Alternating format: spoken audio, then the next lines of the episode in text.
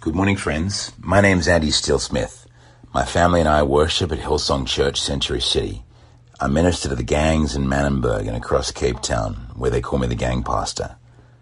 Today I want to talk on perseverance. Friends, I'm pretty sure that almost all of us have struggled with the concept of how to persevere through this long COVID season. I think many of us thought that we had it all together when we survived 2020. But then 2021 started with a bang and with this wretched second wave of COVID infections.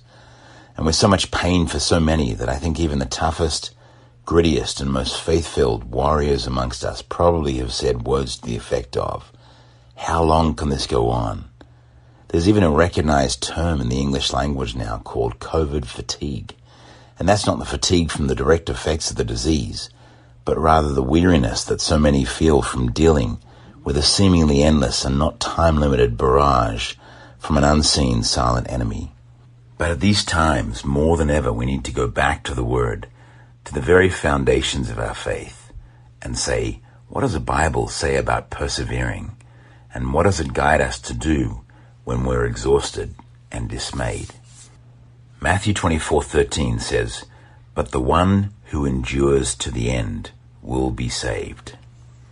So what does this short verse mean? Firstly, I think it means that we should keep our eyes on heaven.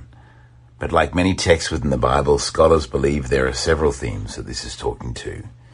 However, the simplest and I believe the most profound is that it's encouraging us as believers to keep believing and enduring the challenges of the walk of faith until we meet Jesus face to face and then receive the blessing of eternal life.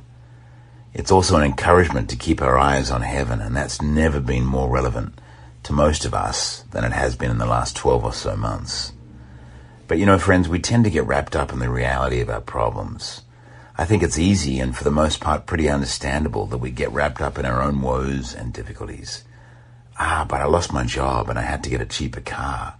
But my kids had to move from top private schools to the local high school, etc. But then I think it's always helpful to remember, and particularly in the context of this country, that there's always someone, and often many millions of people, whose circumstances are way, way worse than ours. And I think that empathy with our fellow man is one of the things that helps keep us grounded, connected, and ultimately grateful. You see, it's an endurance race, not a sprint. And I also think it's a great encouragement, at least to me, to persevere and keep going.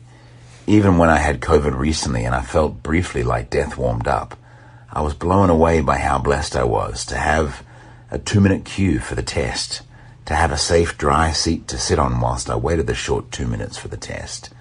And then I even had a private doctor who called me late at night the following day with the test results and a ton of practical advice. And that contrasts with so many of my friends in the townships who have to wait hours, sometimes days, for a test, who then have to wait for days for the results in the situations in which it's, it's physically impossible to isolate. And then upon getting the results, they don't have any resources or access to medicines and the like. So truthfully understanding the relative blessing of my circumstances made it harder to complain and infinitely easier to persevere. I count myself particularly privileged in life in so, so many ways, but none more so than in the journeys that we walk with some of the gang lads and the young men from the townships in Cape Town. You see, they're first-hand witnesses of perseverance, endurance, and resilience keeps me far more grounded than otherwise I would be. Their everyday stories of survival, of real heroism, and of incredible perseverance and resilience helps keeps me in a place of gratefulness for all the freedoms, the blessings, the opportunities, and even just the daily safety that I enjoy. Job 42:10 says, "After Job had prayed for his friends, the Lord restored his fortunes and gave him twice as much as he had before." You see, the more I sought to pray for my friends, the less I became focused on my own battles. And the more I prayed, the more I focused on God. And the more I focused on God, the smaller my own problems seemed. That, my friends, is perspective. And perspective is a beautiful and a wonderful thing indeed. So friends, as we wrap up, let's not let the devil steal our joy, our dreams, and our hopes. Let's not let him weigh us down with fear, but rather let's persevere. Let's think of all those that are having it tougher than we are. Let's pray for them and let's pray for our friends. Let's turn our eyes to the power and the majesty of our great God. Let's endure to the end and let's do that together as brothers and sisters in Christ. Amen. Thanks for listening in. If you want to connect further with me, please look me up on Instagram or online, Andie Steele Smith. God bless.